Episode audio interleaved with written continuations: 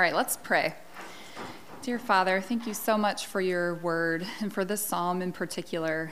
In it, we get to see David's heart and we kind of understand why you say he's a man after your own heart. And we want a heart like that today. So I pray that you would use our time in this psalm to chip away at all the grievous ways in our hearts and make us more like your son, Jesus, in whose name we pray. Amen.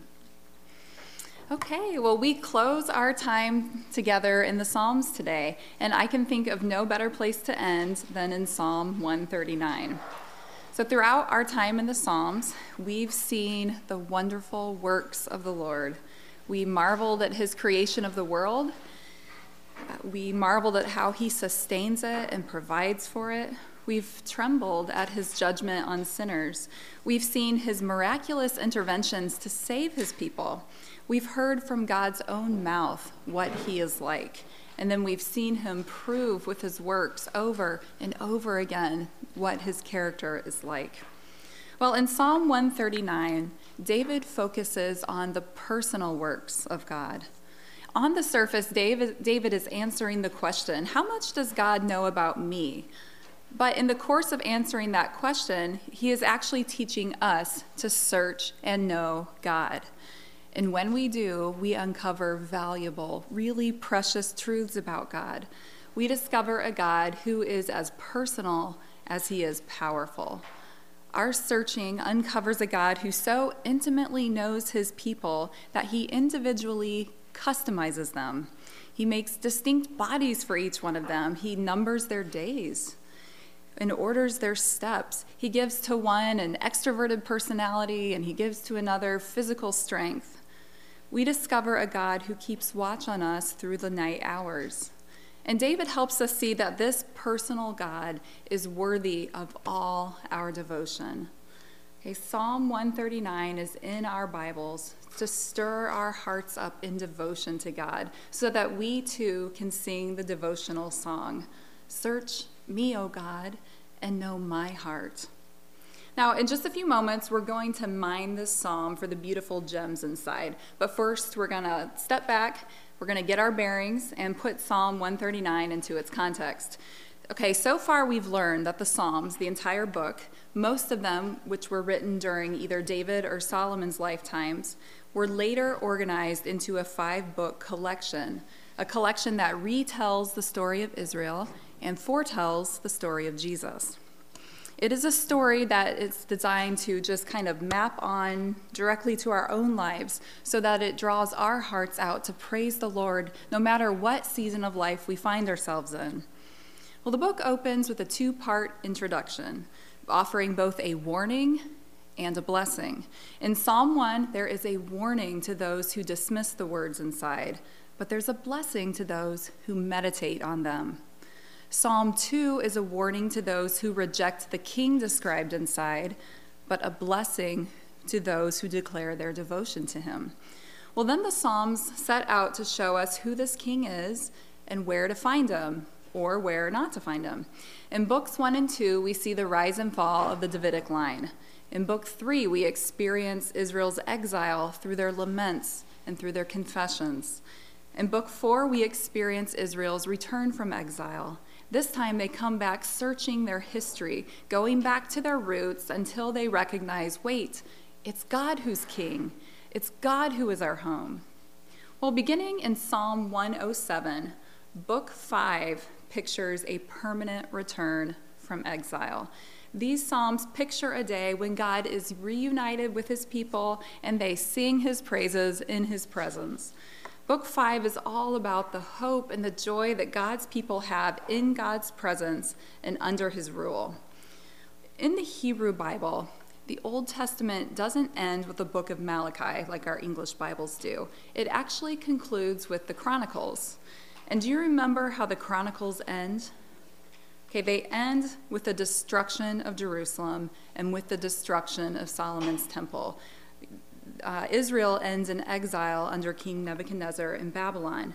But judgment isn't the final word, because the final two verses of the Chronicles speak of a God raising up a king who will send Israel home. So when Israel read through their scriptures from start to finish, They ended in exile, but also with the promise of a king to restore them. With this arrangement of their scriptures, Israel understood that even though they had returned to their physical homeland, they were actually still in exile. They were in spiritual exile. God was their true home, but he was no longer with them as he had been in the past. Remember, his spirit was gone from the temple and it never came back. Israel had irreparably broken their covenant with God, so he took his spirit from their temple. And like as I said, it never returned, not even after they rebuilt the temple. So at the end of the book of Ezra, there's this sad scene when Israel gathers outside their newly rebuilt temple. It is pouring rain outside, and they're there to kind of assess their lives and make a new commitment to the Lord. So they know they violated their covenant with God, and they know their sin is why God has abandoned his temple. So while they stand there, kind of assessing their lives and getting drenched in the downpour, they just feel gloom. The, the weather just mirrors what's going on in their hearts. Even the priest, the people who were supposed to intervene with God for them, they hadn't consecrated themselves, not many of them, so even they couldn't even enter the temple. So the downpour of the weather just kind of mirrors the gloom in their hearts. But they make a plan that day to clean themselves up with the hope that God will, will see that they're trying and they're being good and he'll return to them and again dwell in his temple. And that is still what many of the Pharisees were trying to do when Jesus arrives on the scene. You know, if we can follow these laws, they thought, maybe even make harder ones and follow those, surely God will return to us. But of course, we know that Israel's plan would never be enough. Laws can only make you look clean on the outside, but they can't cleanse a filthy heart. Israel needed divine intervention, or they would die in spiritual exile. But God's promise remains. A king will come, the end of the Hebrew Bible tells us. This is where Book 5 of the Psalter springs to life. While Book 4 looked back into Israel's history, Book 5 looks forward to the day God will return to them and restore them. Book 5 anticipates that day, and it's full of praise psalms. Okay, there are two hallelujah sequences in the books. These are the praise Yahweh songs, like Psalm 118. And book 5 also includes the songs of ascent, like the psalm we read last week, Psalm 130, the songs Israel would have sung as they uh, walked their way up Mount Zion to the temple. Well, all these Psalms are grouped together in Book 5 for us to imagine the day that we will walk the streets of Jerusalem and be forever at home in God's presence. Well, Psalm 139 is in Book 5. It's in a final collection of eight Psalms written by King David. So if you were reading your Psalter all the way from book from Psalm 1 to Psalm 107, you realize you haven't heard much of King David at all since the first 42 Psalms. But here he's back again, once more, to remind us of God's promise to him and to Israel that a king from his line will sit forever on the throne of Israel, and he will expand his rule to every corner of the globe. Psalm 139 has four parallel stanzas of six lines each. In each stanza, David does three things. He reveals a truth about God, he kind of teases out the scope of that truth, and then he responds to that truth. In stanza one, David declares this truth about God He is all knowing. The Lord has searched and known David, he's known him completely. For us to have any depth, this kind of depth to our knowledge, we would have to do some serious investigating, some digging, and some spying. And that's how that word searched is used in other places in Scripture. It's used to describe what the 12 spies did in Canaan, it's used to describe investigative work that judges do, it's used to describe someone who mines and digs for gems. So God knows us so exhaustively. It's as if He spent His lifetime investigating, spying out, and mining our lives for more and more information. In verse 2, David starts to show us the scope of God's knowledge. He discerns our thoughts. In verse 3, he knows our ways and our activities. Verse 4, he knows our speech, everything we say. David uses three pairs of opposites to show us the depth of God's knowledge. There's sit down and rise up. There's a walking a path versus lying down. He knows what's behind, he knows what's before. He knows what's already happened, he knows what's coming. He knows all your habits and ways of being and thinking and speaking and doing. I mean, this is more intimate than marriage kind of knowledge. So, you don't know how often I make my bed or that I'm obsessive about not wasting food. Well, my husband knows those things, but there are things he doesn't even know about me. For instance, he doesn't know how fast I drive when he's not in the car. And he doesn't even know how much money I spend on groceries. Really, truly, no idea. But there is a kind of knowledge that is beyond my husband, but it's not beyond God, the one who searches and knows. But we should not suppose for a moment that what God knew about David was hidden to God until he searched it out.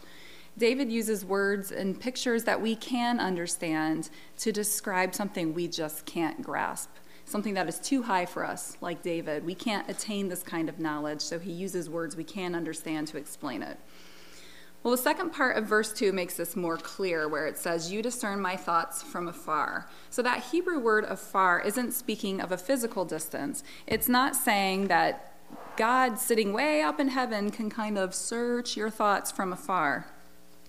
This word actually speaks of a temporal distance, a distance of time.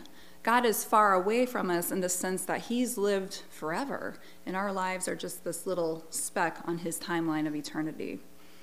And yet, as David later says, God knew you before you were even in your mother's womb. Now look at verse 4.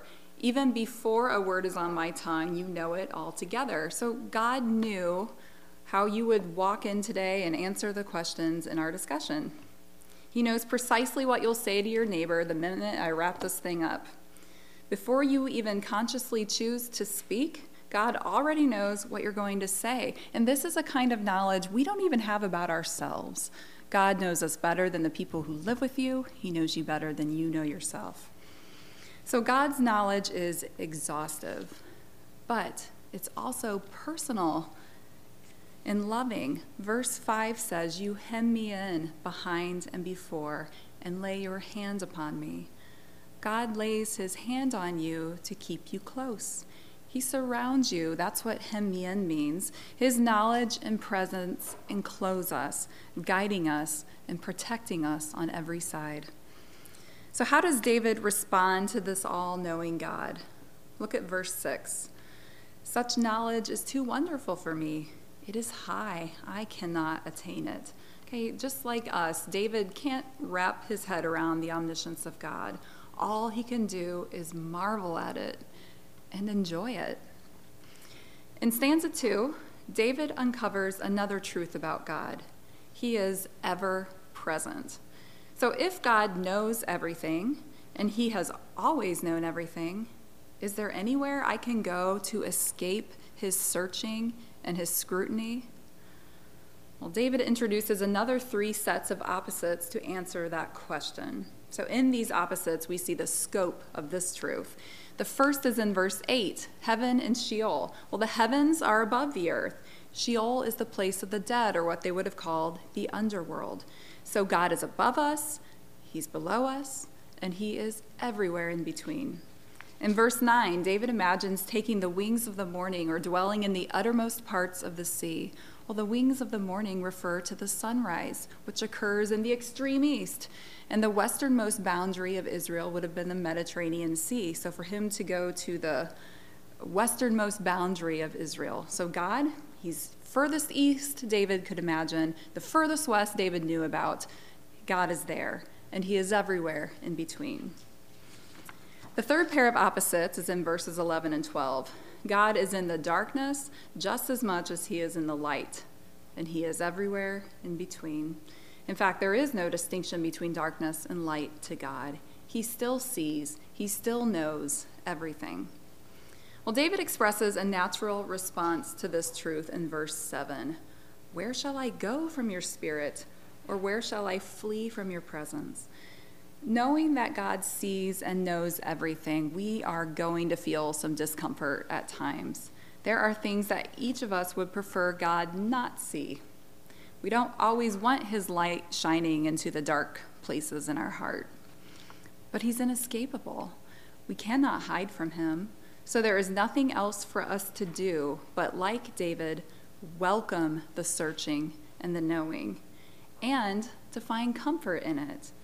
Because the one who leads you with his hand in verse 10, he can't be confounded by darkness or lost in death, then neither can you.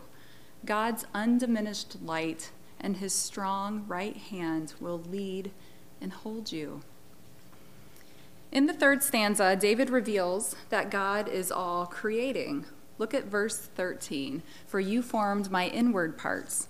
Okay, the inward parts refer to your personhood, your personality, your thoughts, your feelings, the things that make you you. But God also created your frame in verse 15, and that refers to your skeleton, your bones, the very thing that gives your body its unique structure. So I have broad shoulders and small hands because of how God personally designed my frame. In verse 16, God sees our unformed substance. And that Hebrew word here likely refers to the human embryo human life at its earliest phase of development, so early that the mother has yet to even know she's pregnant. The mom might not know this life, but God still sees and He knows about that life. And He knows it because He made it, He put it there. You know, the hum- human embryo is made up of all the different kinds of tissues that will develop into our major, the major biological systems in our bodies. That undetectable embryo contains all the material, all the genetic coding it needs to grow into a fully functioning image bearer. Because in secret, God knitted and formed and wove it together. Those words knitted and woven refer to the skilled worker of a master embroiderer and weaver.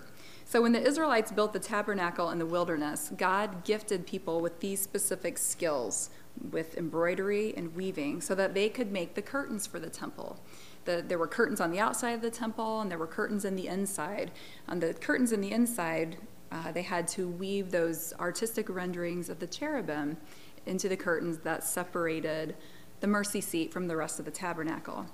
Well, the same kind of mastery these people used to make those curtains is the same kind of mastery God used to make you. You can understand then why David pauses to reflect the way he does in verse 14. I praise you, for I am fearfully and wonderfully made. Wonderful are your works. My soul knows it very well.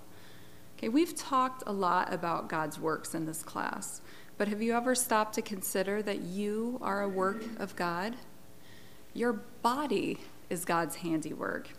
And David can't help but examine his body and conclude this is a masterpiece stamped with the signature of God Himself. And this is not just male ego here.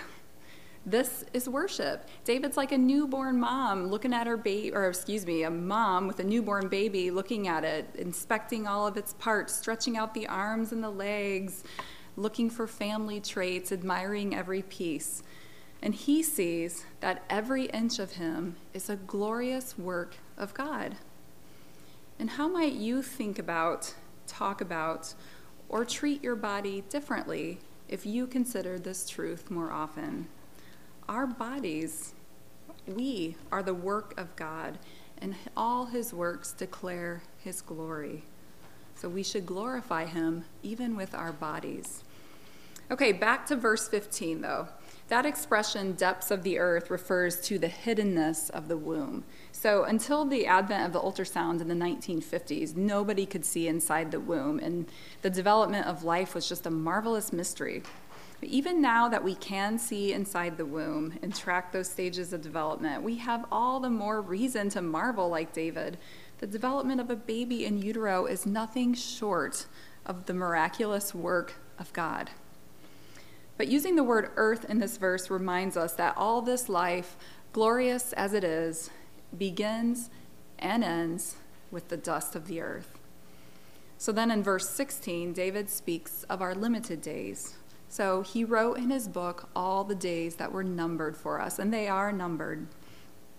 These verses teach us that long ago, in eternity past, God already knew you.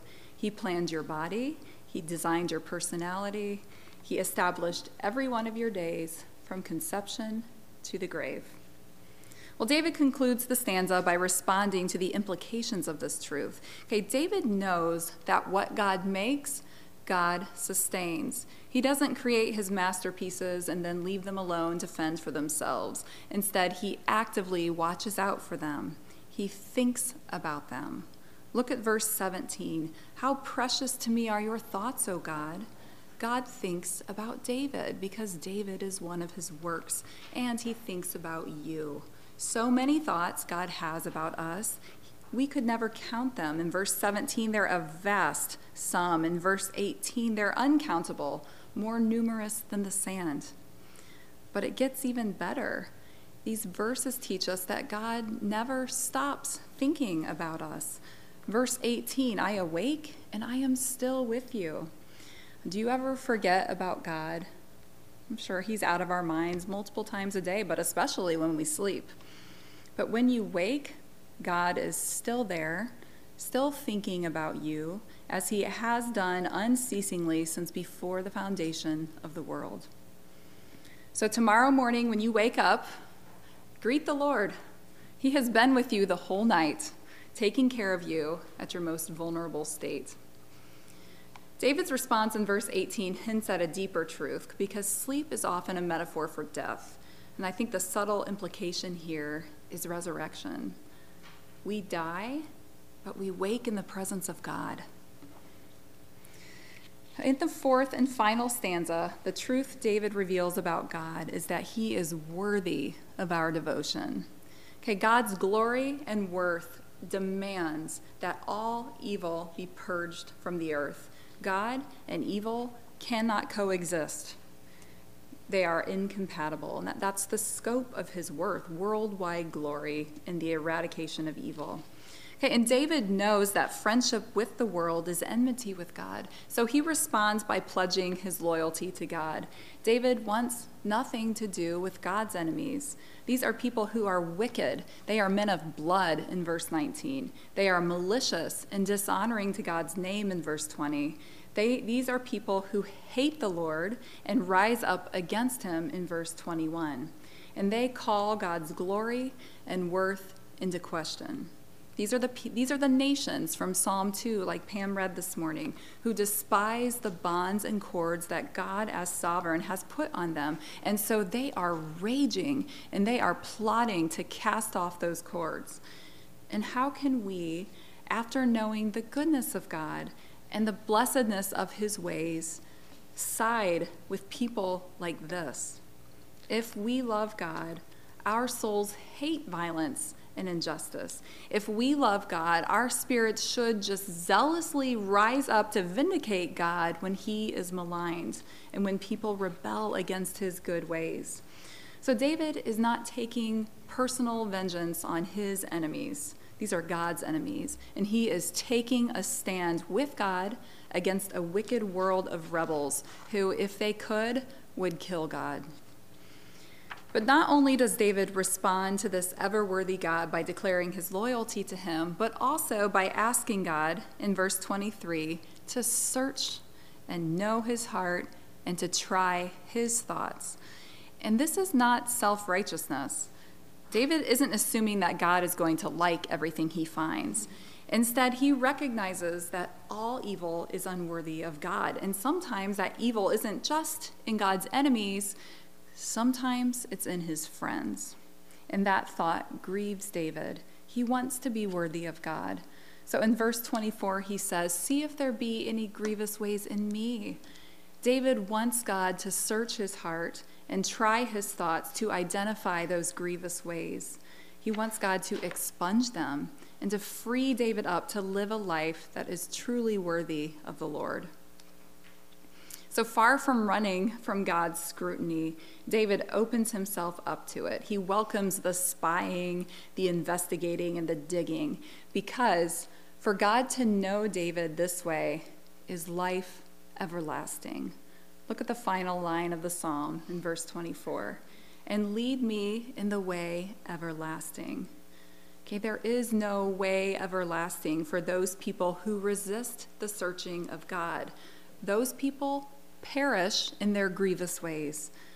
But to those who welcome God's searching and have their sins removed, God personally, with his right hand on them, leads them in the way everlasting. Psalm 139 is a devotional psalm meant to train our hearts to call out to the all knowing, ever present, all creating, ever worthy God. Search me, O God, and know my heart. Now, we haven't talked at all about where Jesus is in this psalm, but he is there.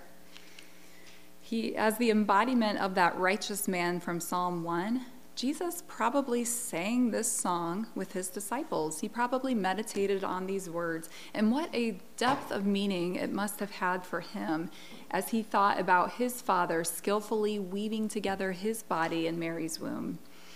He knew the value of God's presence as he'd quietly wander off, sacrificing sleep for precious time in prayer with God. And then, as he drifted off to sleep, a weakness he hadn't ever known before, he was comforted knowing that his Father was right there with him all along. But we also see Jesus in this divine knowledge.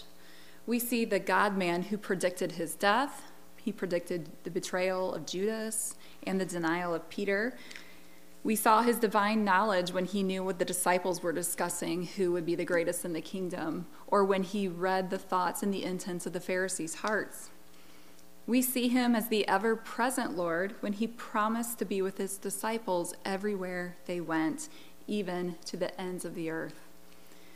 We know Jesus as the light that overcomes the darkness, and we see his hand in our new birth. Through his death and resurrection, we have been reborn. In a mysterious, hidden act of recreation, God has knitted and woven our hearts back together raising us from the dead, breathing new life and new spiritual abilities into our dying bodies, so that we can forsake all our grievous ways and walk the way everlasting. We see Jesus as the ever worthy King who sits in heaven while God makes his enemies a footstool for his feet. Jesus is that King who will come and slay the wicked and root out all grievous ways from his kingdom. And finally, when we read the way everlasting, we just hear echoes of Jesus' voice calling, I am the way, I am the truth, and I am the life. You know, at the beginning of our study, I said that the purpose of the Psalms is to draw out our hearts to praise the Lord. And I hope your time in this study has done just that. So, as we kind of go our separate ways today, I trust you'll take these words and continue to read them and meditate on them and to pray them. Remember, there is a promised blessing inside. And as you read these Psalms and your heart is stirred to praise the Lord, you are doing exactly what God designed you to do, and you will find that promised blessing. Now, last night we had a pianist with us, and we were able to sing this song that was under your handout, May Jesus Christ Be Praised. And I would love it if we could sing it today, but I just think of this song as the song for every season. Um, this is the song of the ages.